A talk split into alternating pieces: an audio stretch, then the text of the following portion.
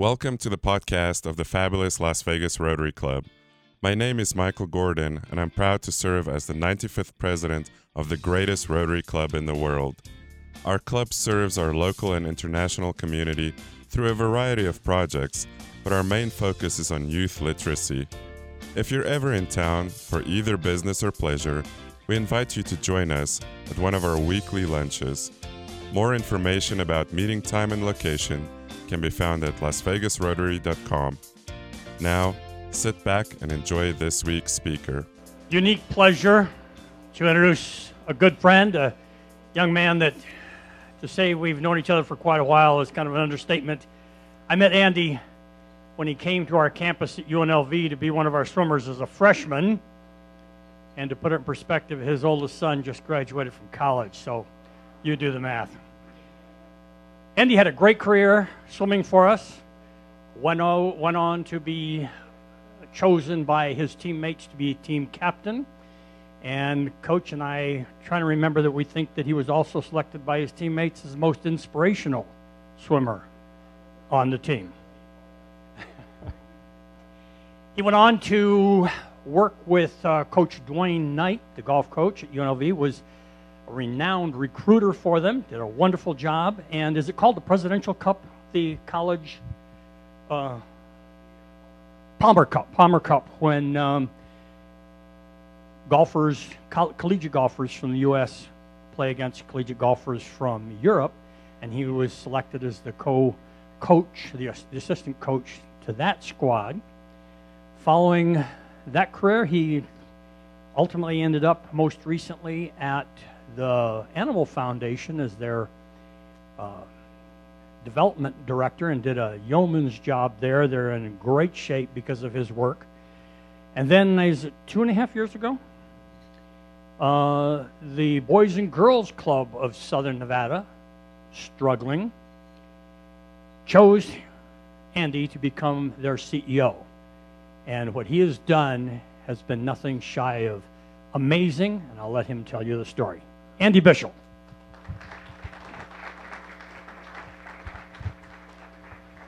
That's what happens when someone knows you too well.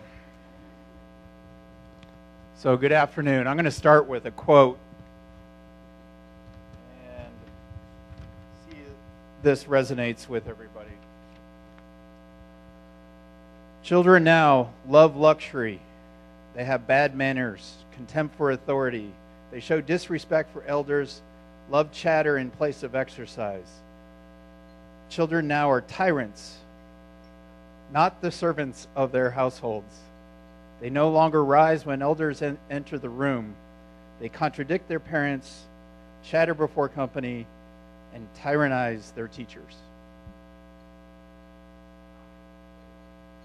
Someone blew it. So that quote is attributed to Socrates, right? four hundred B C. So the reason I picked that is perspective, right? Everything needs to be accepted in perspective. And ultimately, what we need for our youth is patience. Uh, patience at school, patience at home, parent of two boys, yes, patience. But also in the uh, the after-school space, that's where the Boys and Girls Club operates. So Boys and Girls Club of Southern Nevada is a relatively new organization with that title. So we are about to celebrate our sixtieth year as an organization in this valley. Uh, but there were two organizations, Boys and Girls Club Henderson, Boys and Girls Club Vegas. Uh, in twenty fifteen, late twenty fifteen, they merged into the one organization of Southern Nevada, uh, and I got picked to come over and lead that organization forward. Uh, did a lot of things and, and created a lot of, uh, a launch pad really. So same mission, operating in two communities that are really one, uh, just really helped clean up the donor confusion of play in my adult golf tournament. Oh, I just played in your golf tournament. No, that was Henderson, not Vegas. Really? That's not what we want. We want to create a synergized um, admin staff so that we maximize the dollars we can get to give directly to kids and create that programming for them. So what I want to uh, touch on are some of the, the really key components of Boys and Girls Club. Ultimately, what we are shooting for, and it's in our mission, productive, caring, responsible citizens. Productive, caring, responsible citizens. Ultimately, that's what we want for ourselves, for our kids, for our communities. Uh, and that is, that is our mission to deliver it. And we focus on really three key categories: uh, academic success, character and leadership, and healthy lifestyles. So when you think of Boys and Girls Club, I think a lot of you think of a big gym, kids come in, have fun, stay safe. But we go deeper. Uh, in particular, where we really want to focus is that academic success. So we are serving about twenty thousand youth uh, throughout the valley, ages five to eighteen. That's a wide variety, right? We are actually open more often than schools. So we serve these kids from ages five to eighteen, and our motto is when school's out, we're in.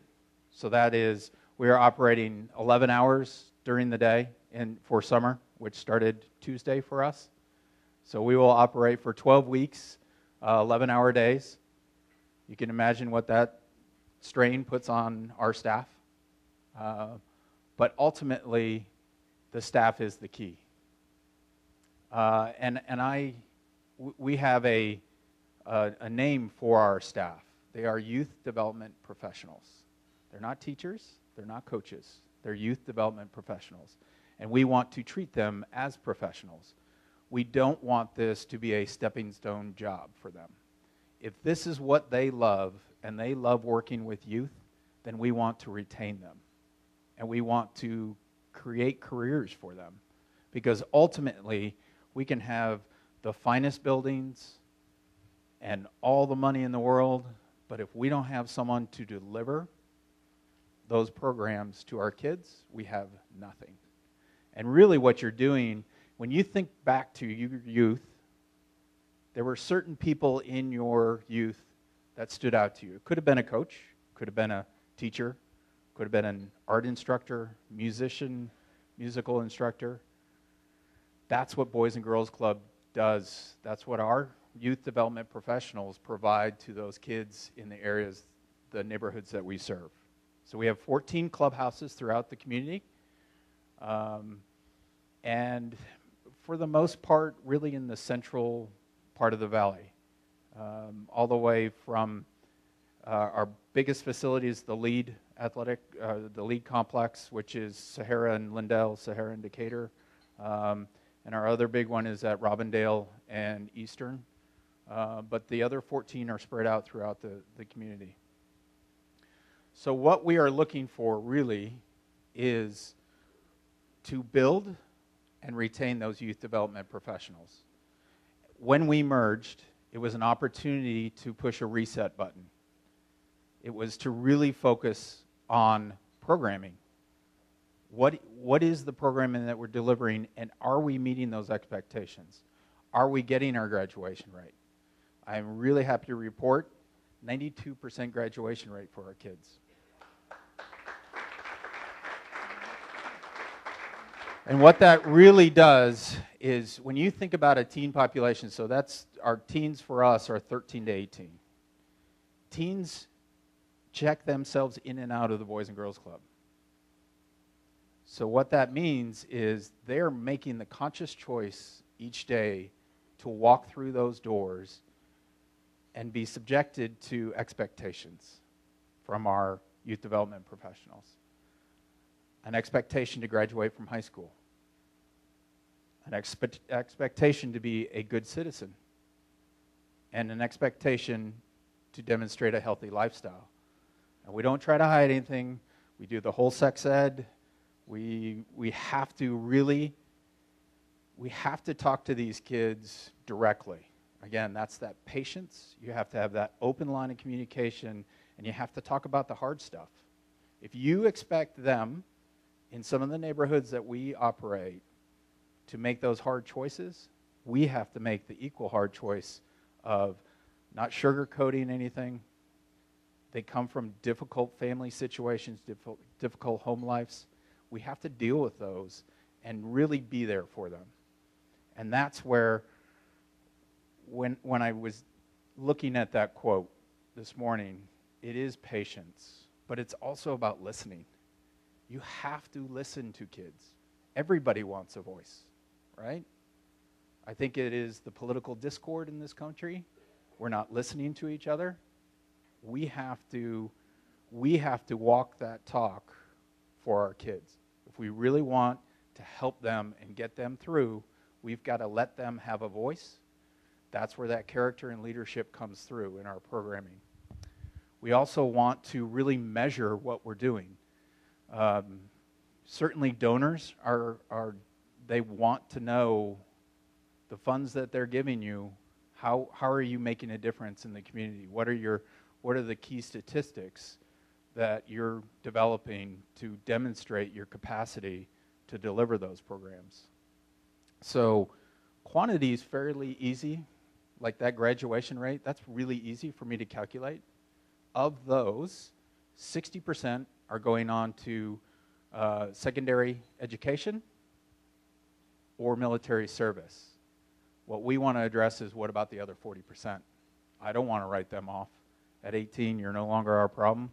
How do we create workforce development programs to get those kids into skilled jobs? And this community is dying for skilled labor right now.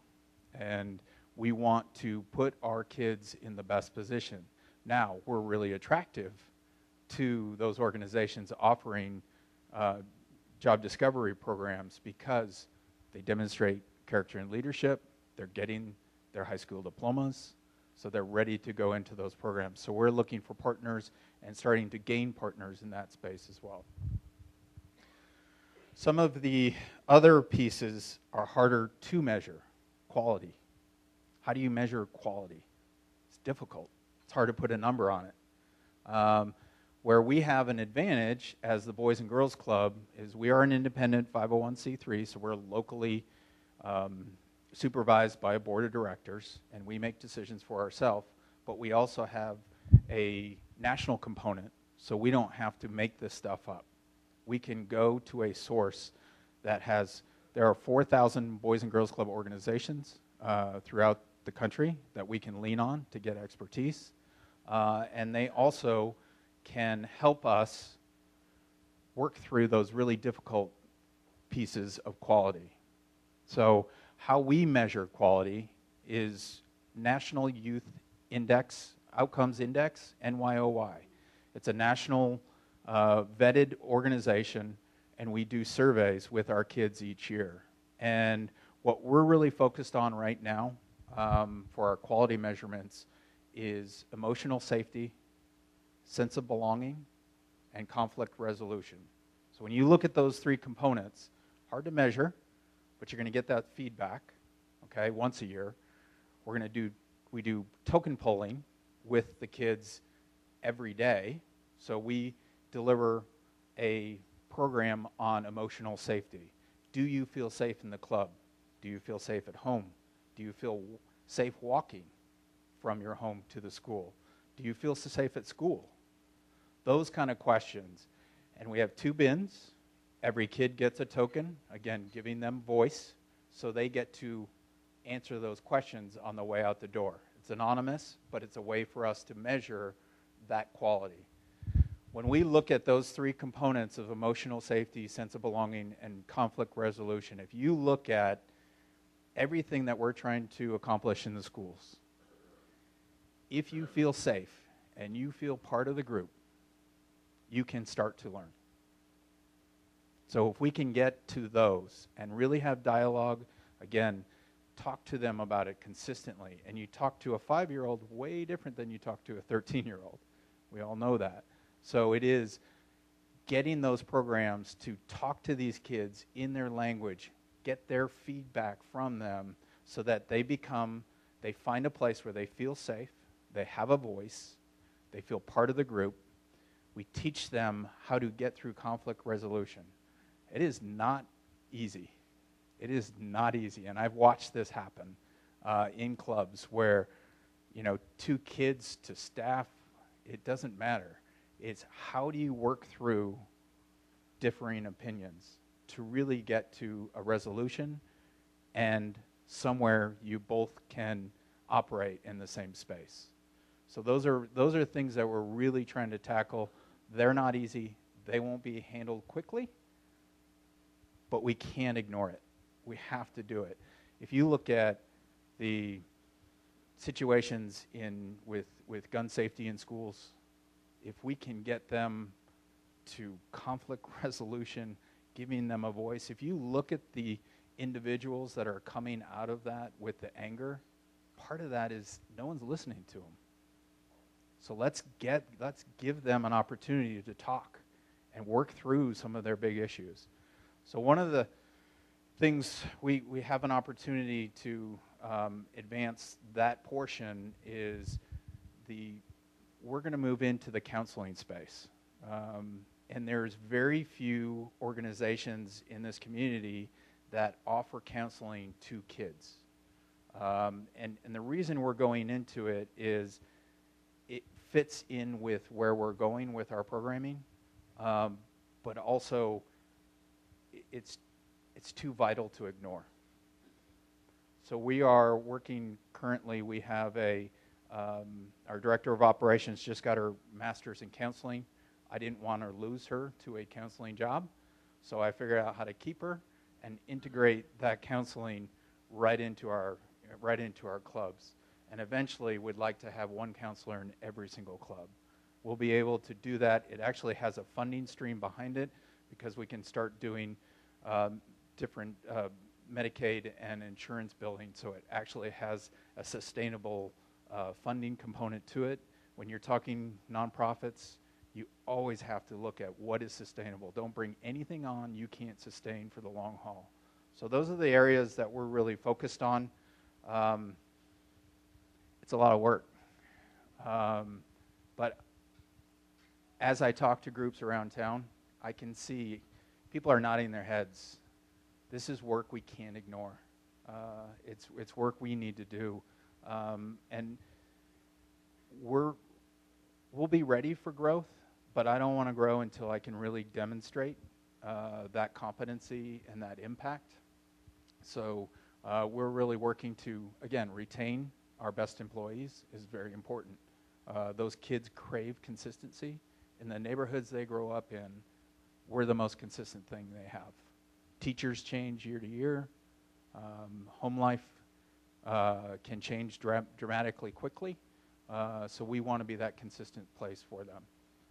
So I think I've kind of rambled on a bit, but I wanted to give you a comprehensive look of really, you know, where we are, what our challenges are, how we're tackling them, um, and I'll open it up for any questions. Yes, sir? Andy, congratulations on your new position. Thank you. Uh, I noticed in the Hispanic part here, mm-hmm.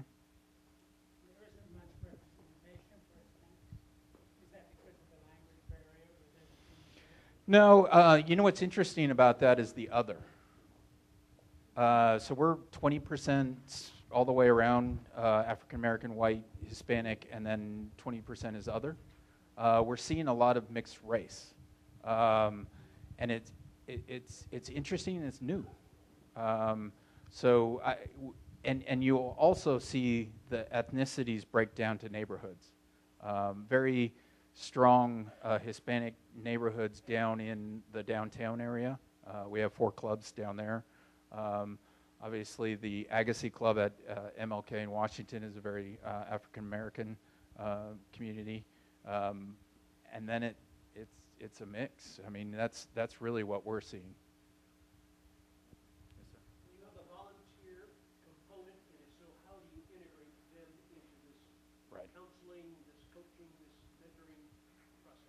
Absolutely.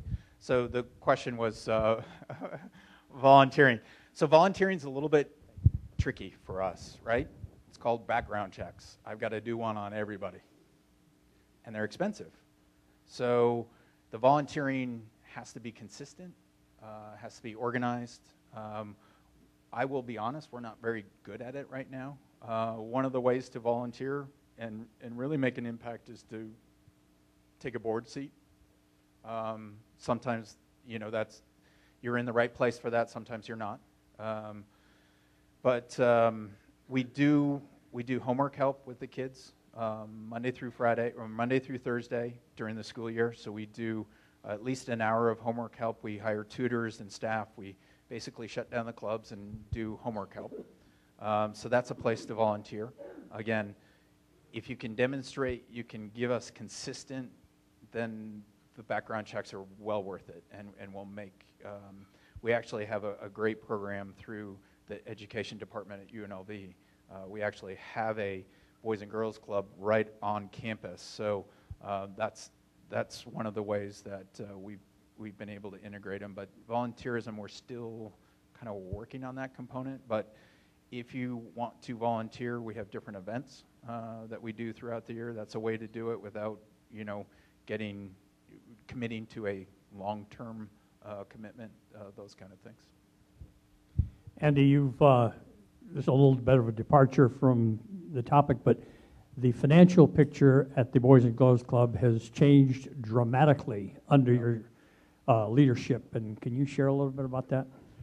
Sure. We're We're a seven million dollar annual uh, budget. Um, we, we were six when I started uh, two years ago. Um, our, our budget is broken down into roughly thirds. Uh, a third of it comes from uh, state, federal, municipal funding, so uh, public funding. Um, a third of it comes from our programmatic revenue. So we have uh, fourteen facilities. We own nine of them. Uh, so we have, for example, the, the, the LEED uh, club is seventy-seven thousand square feet. Uh, so we have big gyms that we can lease out, and we can, uh, we have basketball leagues that, that, you know, rent that space. Um, we also have program fees at our clubs. So it's a thirty-five annual uh, membership for the Boys and Girls Club.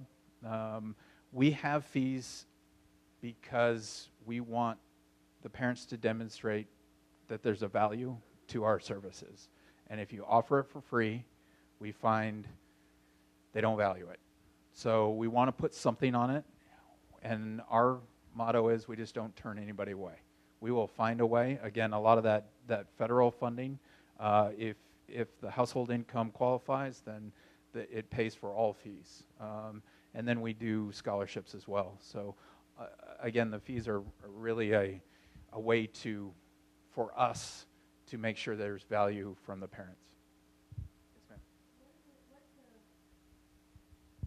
Prerequisite or criteria for these um, youth development professionals, who are they? You know, it's interesting. Um, it's, it's everybody, literally. Uh, it is not an easy job. Um, you know, to, to oversee, we're, we're roughly a twenty-five to one ratio. Our ratios are high. We want them to be high. It's part of the Boys and Girls Club um, programming because we want peer-led programming. So our staff is there to initiate, but we want leaders at all levels, at all ages, to step up and actually run those different programs. We're there as staff to guide them and get them through, but ultimately, if we're going to build character and leadership, that's where it comes from.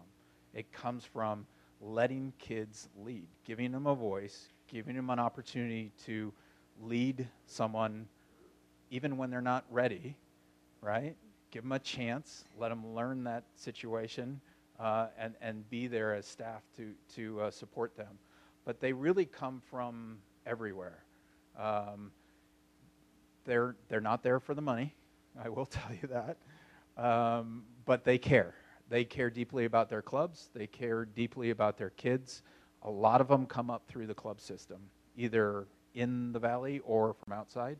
Um, that was the defining place for them as, as kids, and they want to reciprocate and give that back. Um, and again, it's, it's important for me in a leadership role to give them an opportunity. If that's what they love, why wouldn't I pay someone to to take a passion job? I want that. I want that. So um, some of them come from education backgrounds and those kind of things, but it really can come from anywhere. Yes, sir. Thanks for coming and talk to us. Um, I just want to, first of all, tell you that this club supports the Boys and Girls Clubs tremendously with our Santa Claus program. We have Absolutely. about one hundred kids each year that shop with us at Christmas time. Uh, I want to say thank you for coming and telling us about all the different services, because my last part is a testimonial. I was a Boys and Girls Club member for many years when I was a child, probably from about age eight to thirteen or so. Spent a lot of my school days during the week going after school at about two thirty till about six o'clock at night at our local boys clubs. My mom and dad both worked, and there was six of us, and we had con we needed conflict resolution with my five four brothers and one sister, first of all. But you're right. I mean, uh, we were in a, in a little bit of a rough neighborhood, and the Boys and Girls Club wasn't just a gymnasium. I went there, played a lot of basketball, but there was arts and crafts, there was a library, uh, we went on field trips. Uh, there's countless extra ways, and the people there were very caring, and I just want to say thank you to the Boys and Girls Club, and let everybody know that it's a much bigger and better place than just a gym. So thanks for sharing all of those Thank things. Thank you. you. You stole my closing, because that was going to be the thank you on Santa Claus, because because that is, I, I got to tell you, that is, that's a competitive thing right there. So we really reward our, you know, those families that, that demonstrate that it matters, right? That, that they're, they appreciate the things that Boys and Girls Club gets them, and, and same for the kids. So thank you all for supporting that, and, and have for years, well before me. So thank you. Uh, Andy, how do you handle the uh, children of illegals? Tricky, really tricky. It is. Um, we've actually just partnered with uh, Legal Aid, um, and to start to, so the undocumented trust us, right? And it's, and it's tough, because they don't give out their trust very easy, but we have their kids, right? So if they're willing to bring their kids to us, um, and a lot of our clubhouse directors are from either those neighborhoods or grew up in those neighborhoods. They understand how to talk to their parents, uh, make them feel safe. And it's really, for us, we want to be a safe place for their kids. That's ultimately what we need to do. Um, and then, you know, if they come to us for guidance, then we can pass them off to Legal Aid so that they can seek a legal way to actually gain citizenship. It's tricky. It really is. It's, it's one of the things. I'll, I'll give you a perfect example. So we had a kid. He was on um, a teen. He was Juan, and he he came to us with community service work. So the only we, we take community service workers, but teens, uh, give them an opportunity. If they if they'll demonstrate that they'll do the work, uh, we'll keep them. If they look like they just want to take a break, then we get rid of them. But Juan came as a he had gotten some trouble, uh, was in the juvenile justice system, came to us for, for community service, and showed up every day, did his work. His community service was up, kept showing up, kept working. Whatever you need, whatever you need, we'll do it. Got him to graduate. And he was severely credit deficient, but he worked at it, and he committed to it. Um, he's an incredible artist. I mean, an incredible artist. And I wanted to hire him for an art job. I can't. He's undocumented, right? So I get it. I, there's two sides to every issue. You, you want to help these kids, especially the ones that demonstrate, um, you know, the good citizenship, right? Um, but it's tricky. I, I can't help the kid. He's eighteen. He's aged out of the DACA program. No one wants to go into that now anyway. Uh, so it's just a, it's, it's a tricky situation. Sorry. Someone else had a question. Are you really addressing the bullying that is going on? Absolutely. That's that emotional safety, right, and sense of belonging. So uh, another um, experience that we just had, we, we had we had a, a young man come out to his his clubhouse director. He identifies as a female, right? He comes from a Filipino household. He cannot go home and talk to his parents about it, right? But he felt comfortable enough talking to our clubhouse director because that's where he feels safe. And it is creating that emotional safety so that someone can talk about the things that may not even be comfortable talking about with their friends.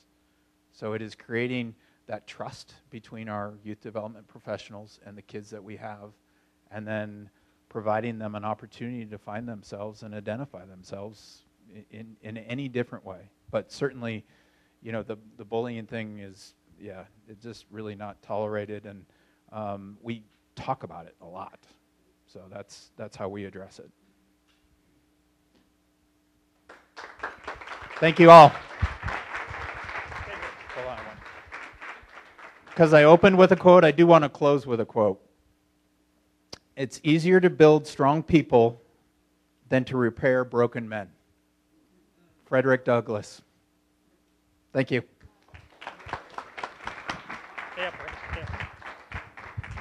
Andy, thank you.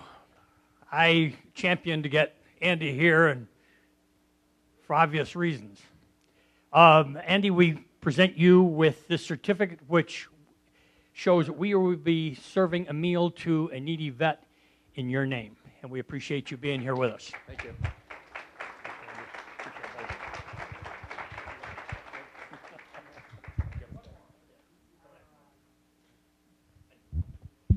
Michael had a professional uh, appointment that he had to run off to, so I have been left with the responsibility to close this meeting. And apparently, he who serves best, or serves first, serves best, right? Or something along those lines.